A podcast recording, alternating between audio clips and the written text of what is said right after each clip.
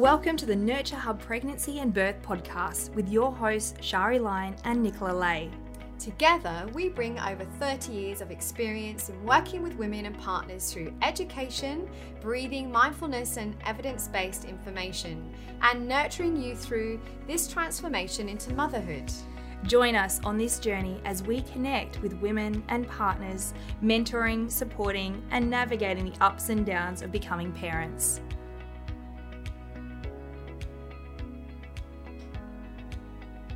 Well, welcome back to another episode, beautiful mamas. Today we are actually in person in the studio and we have Lydia Connolly, who is the founder of Partum Panties. Now, Lydia is a mother of two and also a very experienced midwife.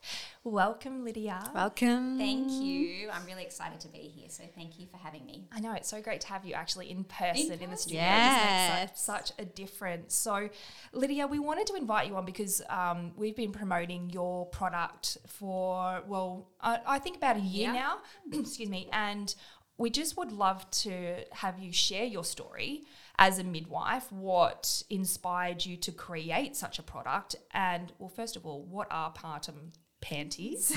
um, and then ask some questions that I think again from our own experiences that no one ever told us no. or to prepare for mm. after birth with blood loss, what's normal, what happens to the uterus. So, first of all, please share your story. How did you create this amazing product? Okay, thank you. Um, so it um, obviously working as a midwife, I would care for women, looking after women after or during birth and after birth.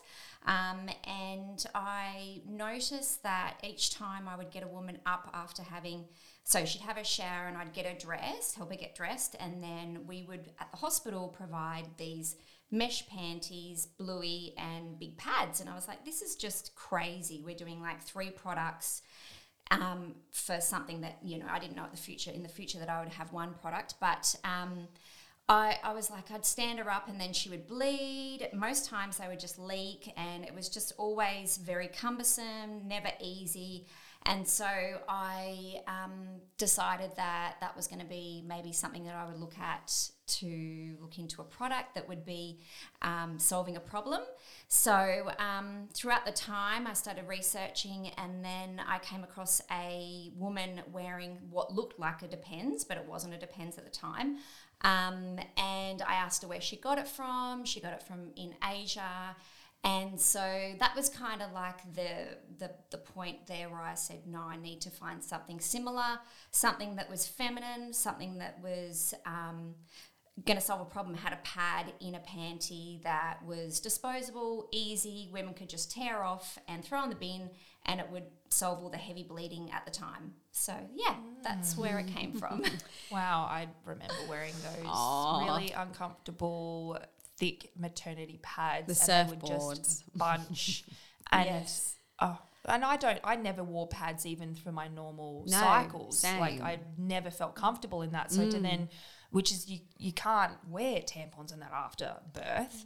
No, um, and so you feel really weird with those really big surfboards because you feel like it's going to slip, like kind of moves around because it's just so big. So I remember helpful. when she gave it to me, I was like, whoa. And I guess this is the thing is that you don't realize that you actually do lose blood, even if you've had a C section or not. There is a lot of blood loss, and I remember thinking wow this is incredible like you're gonna this is this is this is how much I'm going to bleed, is it? And she was like, oh, yeah. mm.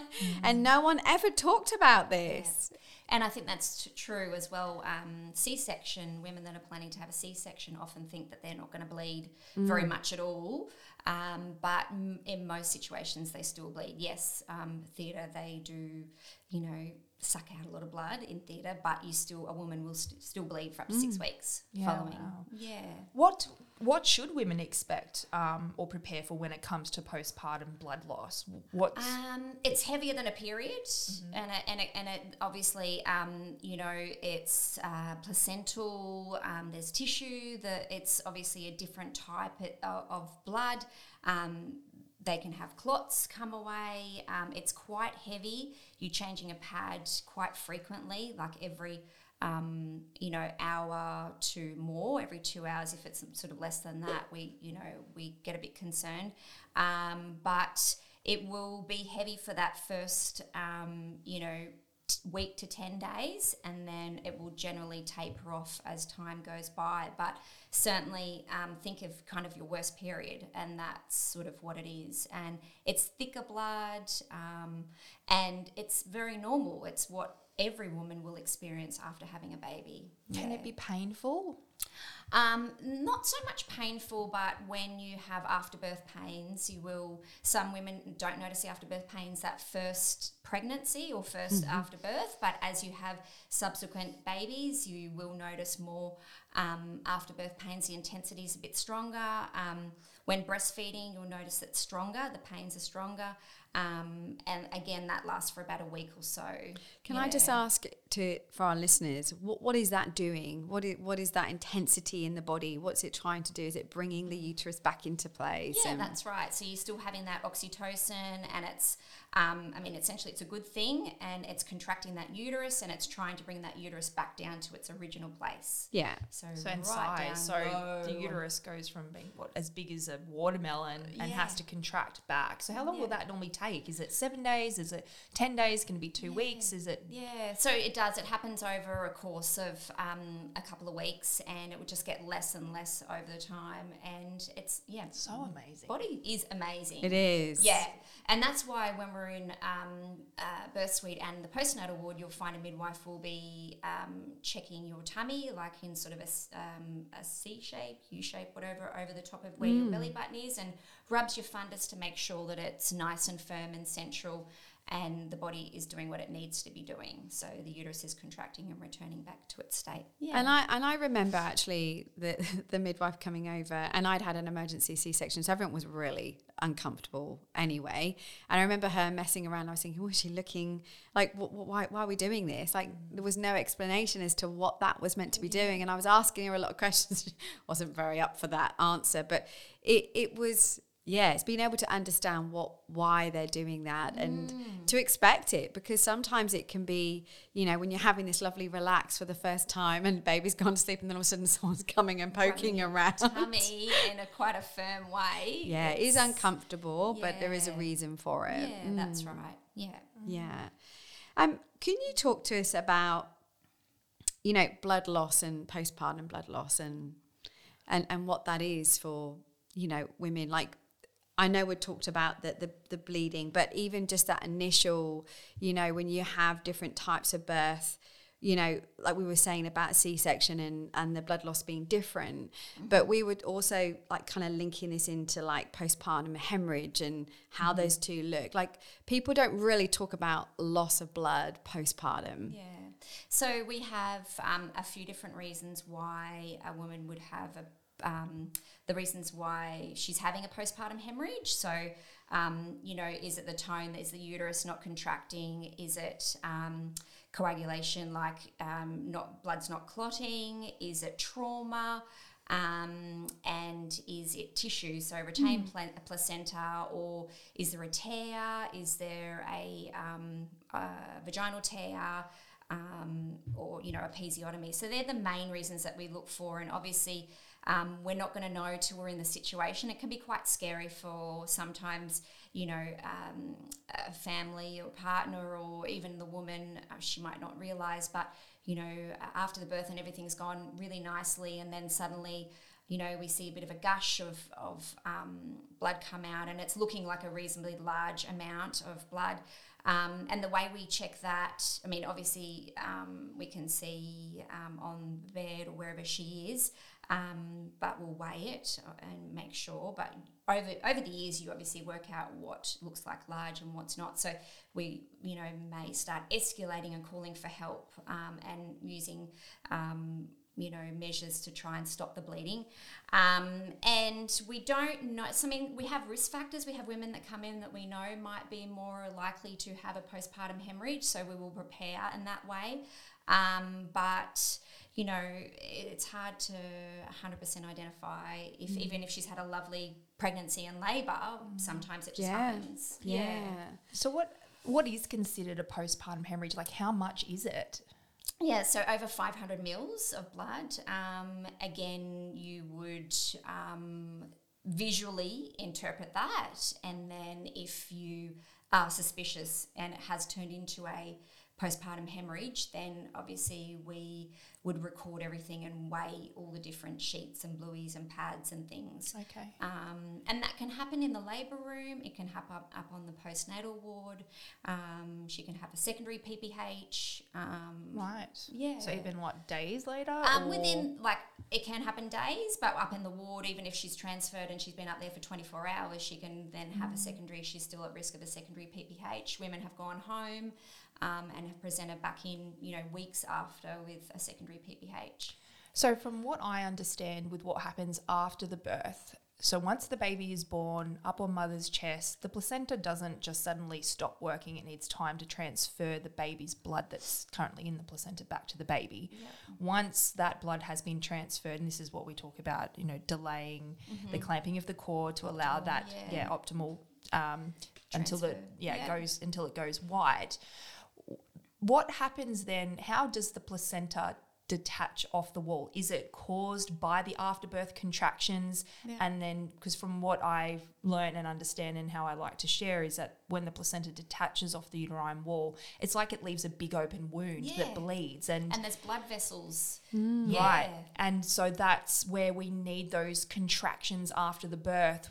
And those hormones of oxytocin to create those contractions to create clotting to stop the bleeding. Is that Yeah, right? That's right. and so, right. why would that not happen for some women? And what would cause, I guess, uh, or maybe the placenta not to detach, or if it detaches, but they're not having that those contractions to Separation. effectively, Yeah. you know, compress those exposed blood vessels. Yeah.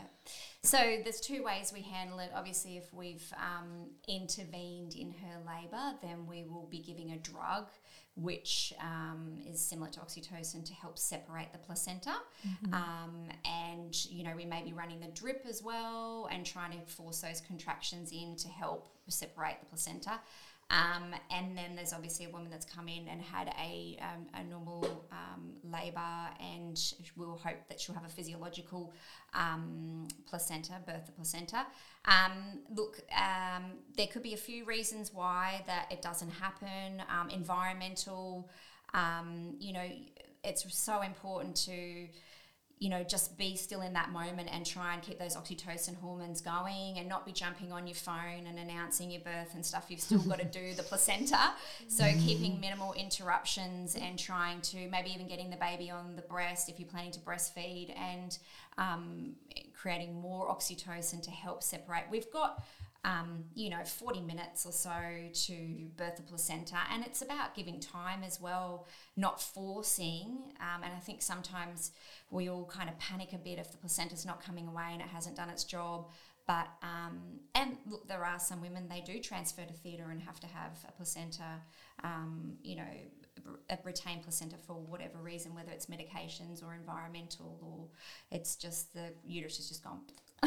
you know, it's tight, it's done. Because I get this question in my classes of, and I'm going, mum's going, well, how long should we ask for to be supported? And I normally recommend asking for up to an hour, but if it's Mm-hmm. not out by a certain time, um, then considering, okay, well, what can we do to help bring those hormones in, or getting her up and maybe sitting her on the Yeah, toilet with a bowl or yeah, something yeah. to get that gravity helping.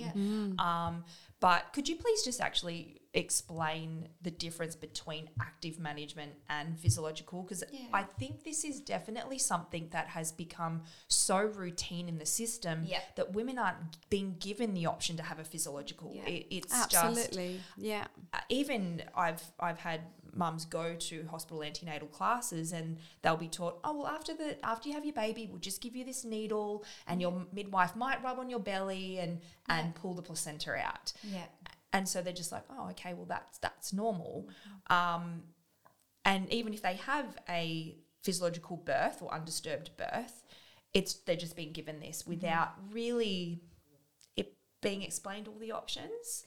Yeah, sure. So, um, firstly, if um, firstly, it's time.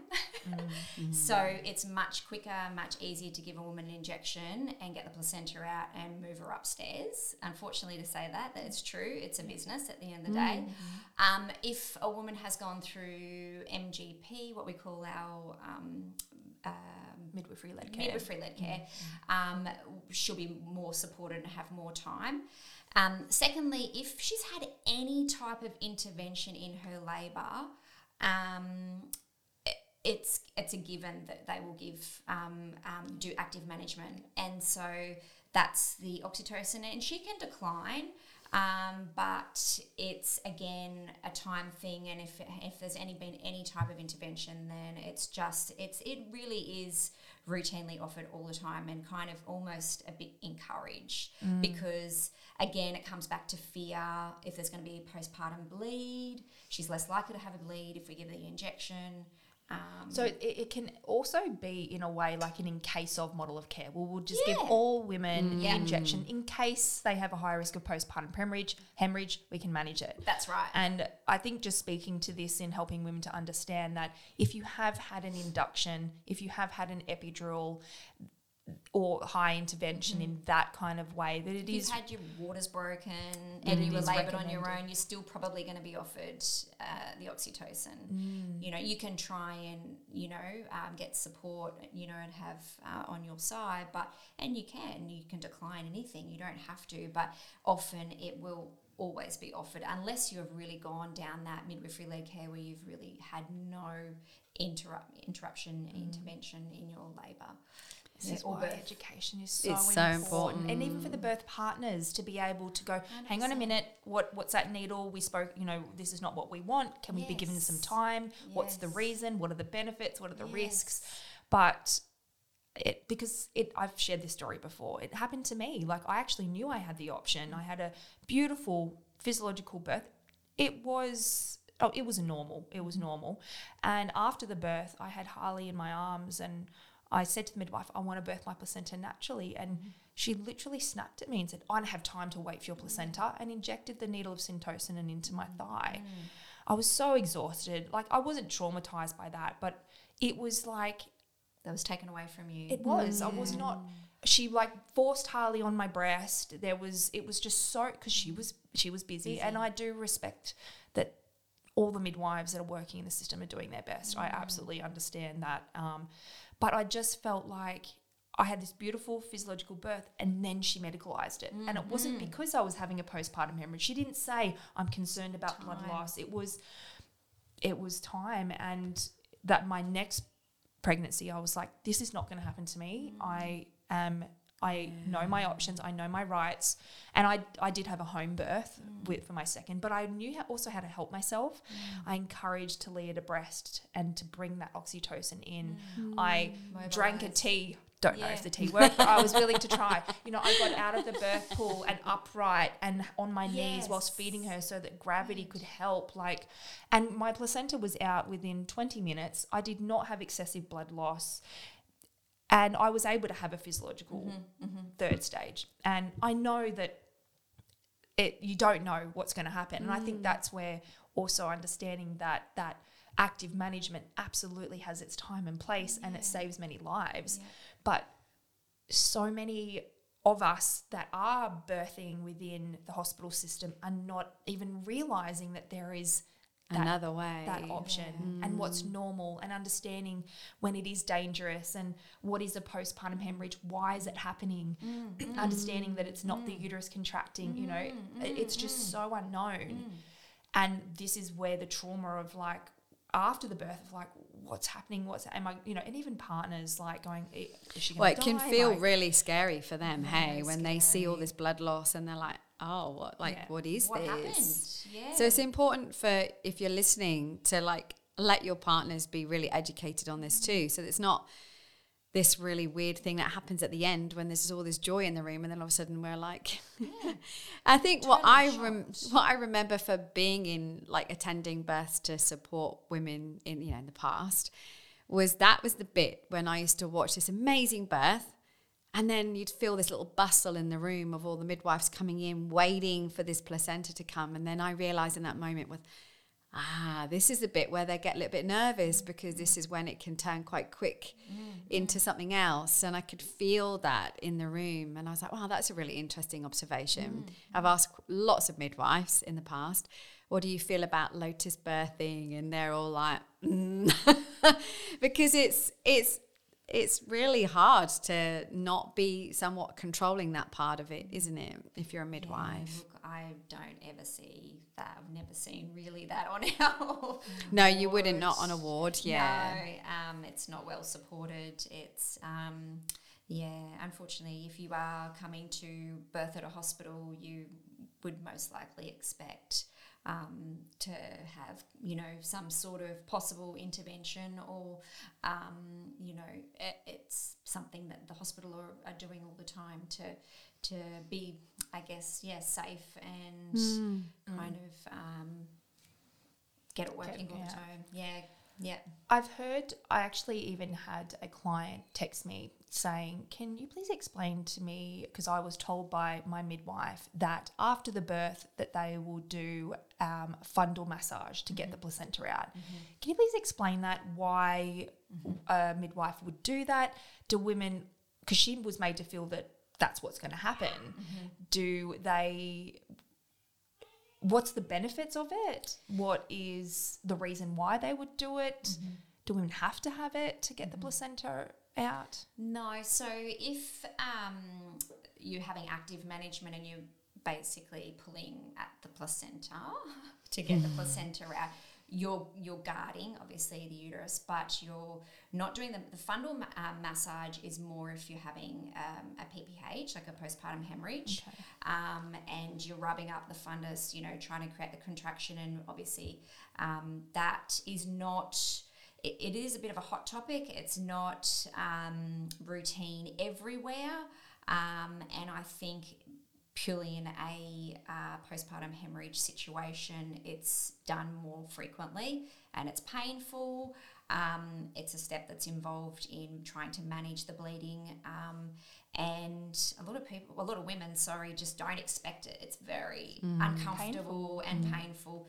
Um, the other part of the what might be referred to as the fundal massage is a um, midwife checking if the fundus is firm and central and it hasn't deviated. Like if a woman needs to do a wee um, pass urine, obviously this um, the um, uterus is not sitting in the position that we like, so we sort of rub the fundus a little bit, but that's not uncomfortable. That's just okay. checking to see.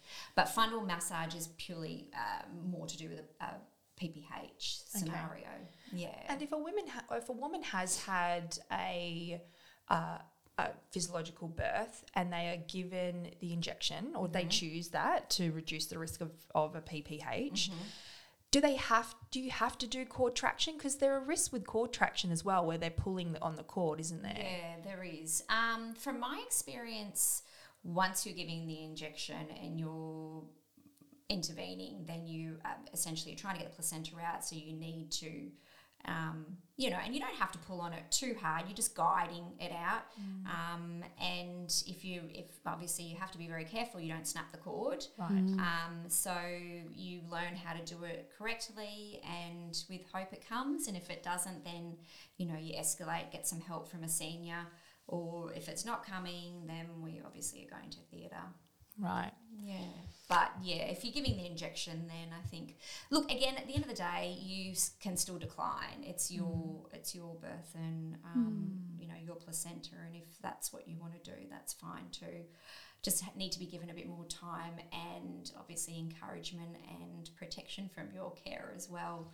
Which is, I mean, those moments after birth, you are in a whole different world. It's like you're not really you're not back in your body either. No, you shouldn't be ready to fight either. Mm. But that this is, I just can't express enough why it's and this is why we wanted to share this and have you on to speak to this because hopefully this just is a, a, nugget of information for our listeners to be able to go, I never even thought about yeah, that. Right. Let's mm. write some stuff down. And as we advocate all through our our podcast. This is not medical advice. It should never be seen as medical advice. This is to help you write these questions down, to go yeah. and take to your midwife and yeah. have conversations with yeah. your obstetrician or your midwife to understand okay, where is like the model of care that we're birthing in, what are their views on it? What do they offer? Mm-hmm. Why? What are the reasons? Mm-hmm. What are my options? So that you can have those conversations and prepare and understand when yes it's absolutely necessary for the safety of your yeah, life compared right. to where maybe you can wait and just see and it's not about going in and going, nope, I'm refusing all active management. I don't want the syntocinon. But it's understanding and going, well, just give us some time. That's all mm, I wanted. Mm, mm. All I wanted was just to be able to go, well, can I just, I just want some time. Like mm. I had a beautiful birth. It wasn't high risk. I didn't have any intervention and I just wasn't given that time. And that's all we ask for. And if you feel I'm losing too much blood, talk to me yeah. and just start doing things like go, like explain, like. And it is hard when you are in an emergency situation and for healthcare providers working, they are task orientated mm. and is hard. Usually there'll be someone trying to talk to the partner or talk to the mother, but it, it is really important to be able to convey those what's happening and try and explain but um, coming back to that, it's not um, you know one situation fits all. It's no. um, it is about being informed and look. Epidurals can work for some women, mm. and oxytocin inductions can work for others. Like if mm. there's something mater- maternal or baby that you the baby needs to come out, then obviously an induction is the best way going forward. And you have these conversations, and not saying that it's not or an epidural is not or anything mm. like that.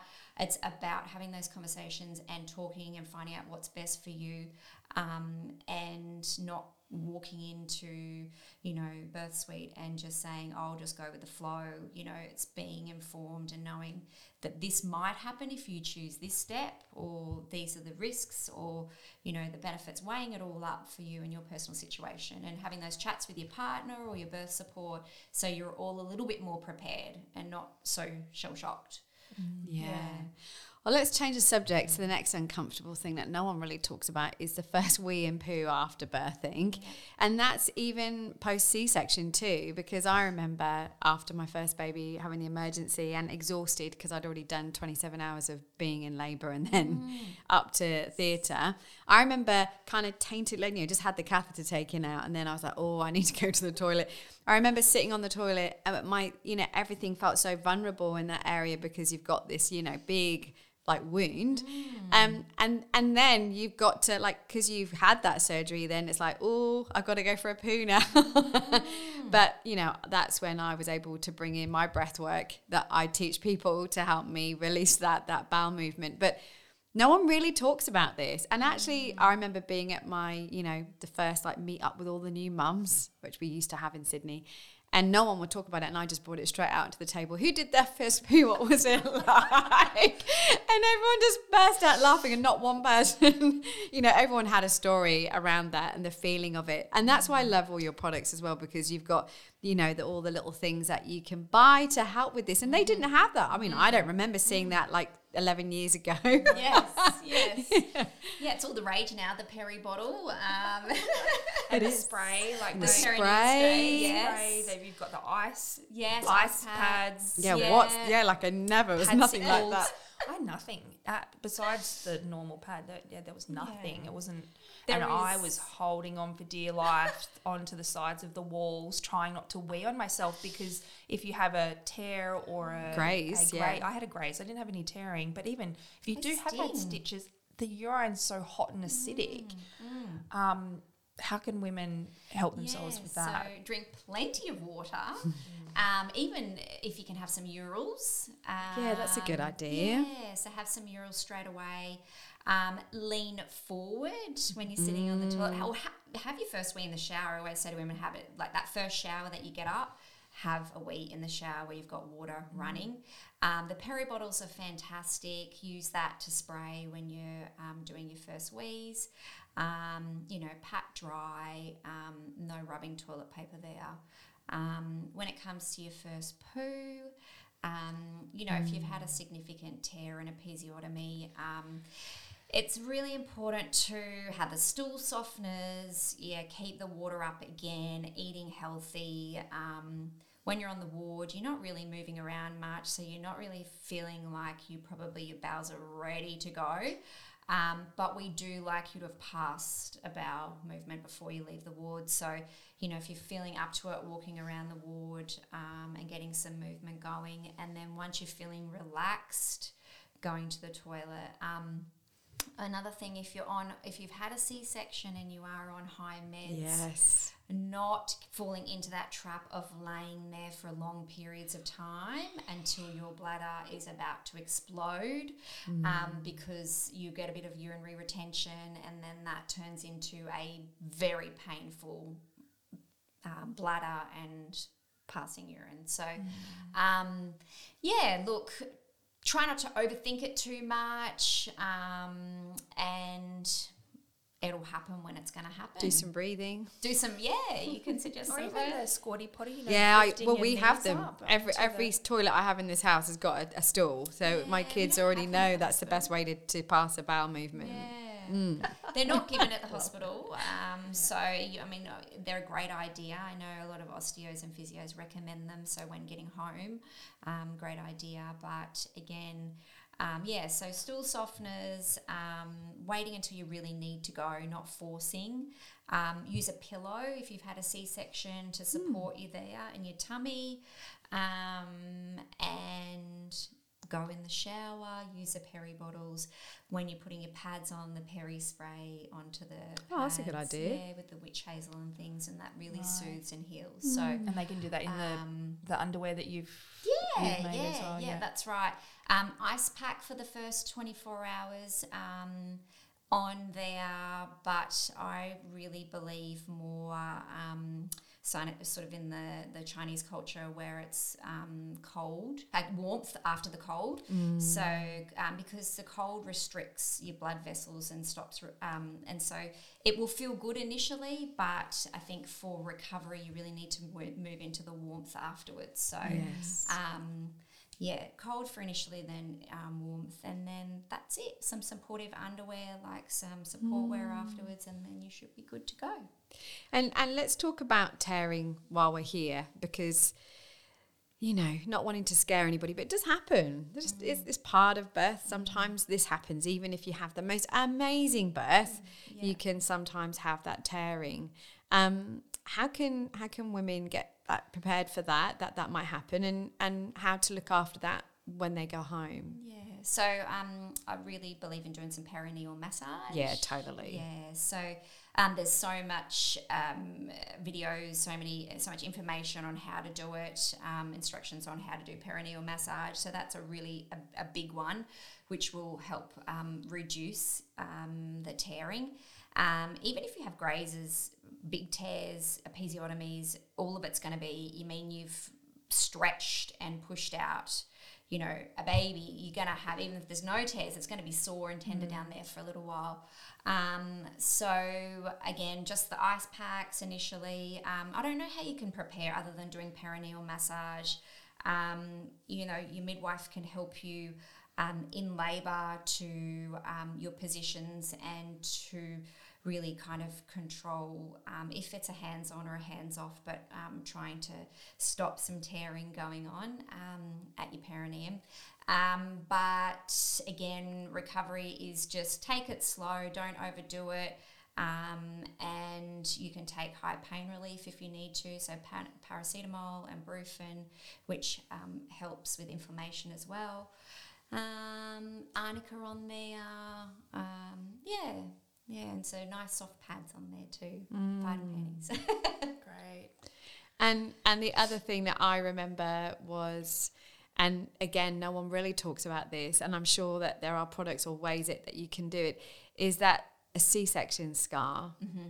I remember going, oh my god, my undies are falling right onto the scar, at the edge of it. Yeah. This is like not okay, and I, it was so uncomfortable. Mm-hmm. So I remember getting just intuitively getting one of the surfboards, sticking it onto Good. the other side of my undies. So I had this big yeah. pad at the front, yeah. and the midwife came and she went, "Oh, that's a really genius idea." And I'm just like, I don't know other than I have to wear undies, so yeah. I don't know what else to do. I mean do the pads that you have for postpartum help with that too? Yeah, so they come up nice and high waisted and they're really nice and stretchy and mm. soft if you've got um, a Caesar wound there.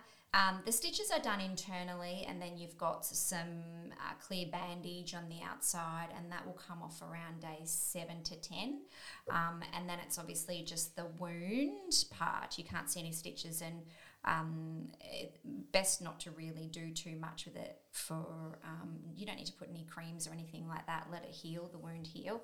Um, so uh, have something. I always put women in like the binders that we have at the hospital. They're um, a binder material that's not too strong where it's uncomfortable. They can't move, but it's essentially like an elastic kind of support. Oh wow! But otherwise, you just you can buy. I actually even sell them as well, but a postpartum support band that again makes you feel firm and sits there comfortably. Um, doesn't rub on your wound, um, and yeah, I think there's been a lot more um, discovery and talk about um, as the wound has healed, really trying to rub and get the um, feeling back there. Mm-hmm. It can take mm-hmm. quite a while. It can. Yeah, mm. so many weeks, months before you feel anything there. It's quite normal. Um, and you'll find a lot of women talk about one side being yes. more uncomfortable than the other. Yeah. Um, my view on that one is where they've tied off the sutures mm-hmm. and they've tied the finish part and it's sort of pulled on that side and that's the side that's always a bit sorer. Um, again, just taking it slow. Um, there's, you know, uh, again, ways to get out of bed correctly that you are not overdoing it and you're supporting your abdominal muscles. Again, using a pillow to support mm. um, and just really taking it slow. You've had major surgery um, gone through many layers. So it's really important yeah. to take it slow. Yeah, I think that's, I always say to women, you know, if you were to have just normal surgery, like a hysterectomy, they would say, yeah, no lifting, no doing anything yes. for like six to eight weeks. Oh, C section, yeah, just go home now and yes, off you go. and you're like, I can't stand up straight. That's the other thing that happens. You just feel like you can't actually take a full length of your torso because you feel like you, you kind of stooped because you're a bit scared to stand tall. That's right. And I think what really helped me was just walking, actually, just walking around the wards. Yeah. And I was determined to get home. So I was like, baby in the cot thing, wheeling her up and down the ward so I could get home. But that I helped. Think, yeah, you feel better getting up after a woman's had a C section. She really doesn't want to get up. Mm. But the quicker you get up, the better. the better you feel. You're less likely to obviously get a blood clot as well. And movement is so important. And it only takes a few steps around your yeah, room like, that just makes yeah, you feel so much walk. better.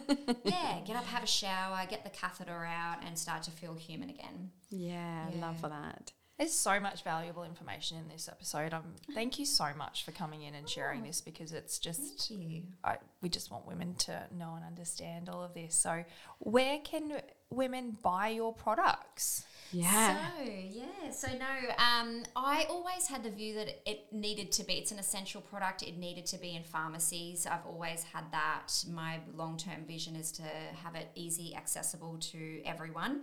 Um, and so we're slowly getting into more and more pharmacies. Um, we're into some baby stores. If they jump on my website, they can have a look um, for our stockists.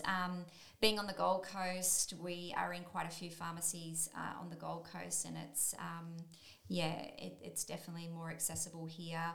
Um, but uh, what I initially did as well as I had them available in maternity, which I still do, um, maternity hospitals like tertiary hospitals, you know, some of the big ones mm. that they can just run down in those early days and grab packs and just ha- be a bit more comfortable in those early days. Yeah. And how much should they stock up on? That's, I think, another question. Yeah, that's a good idea. It, yeah. Depends. So I normally say around three to four packs. So one panty really is is um, eliminating using, you know, three or four pads.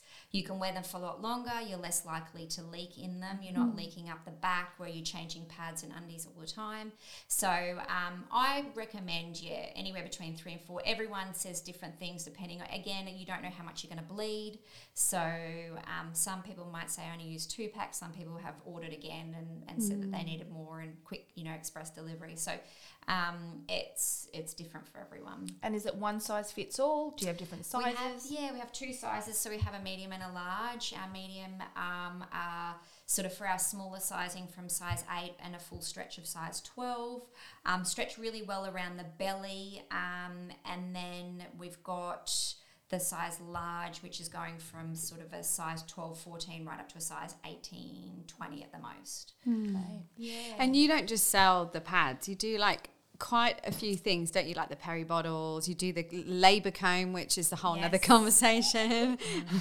And you also do the support bands as well, don't yeah, you? Yeah, yeah. So I've got one for pregnancy and I've got one for postpartum, both um, bands mm. to really you know, support you and make your pelvis feel better and move better yeah, and just get through your mm. pregnancy better um, and your postpartum. And then we've also got, I've got some new underwear coming out, which will be um, really exciting because it's it's in my own brand as well. So, so some support wear. So we'll be able to sell that into um, retail outlets as well. Um, so we've got the labour comb, which I highly believe in. I think that's an amazing little tool to use throughout preg- uh, throughout labour. Um, the peri bottle, the peri spray. Um, um, yeah, I think that's it. Yeah. And that's obviously awesome. our hero product, pad and panties. I love it. So you've got everything for your hospital bag. You just yeah, got to go to your website yeah, to get yeah, it. Pretty much, yeah. so a few more things coming along too. Great. Well, please keep us posted, and we will put all of your details, website, Insta, all in the show notes. But thank you so much for coming on today. And thank you. Yeah, we'd love to have you. Lovely. Have thank you back. You. Great yeah, to chat. Definitely. Thank you. We hope that you've enjoyed this episode and that it's helped you on your own journey. We would love it if you would subscribe and leave us a review. To learn more about our individual online or face to face courses or be mentored by us for your own birth, please see our show notes for the links to our programs.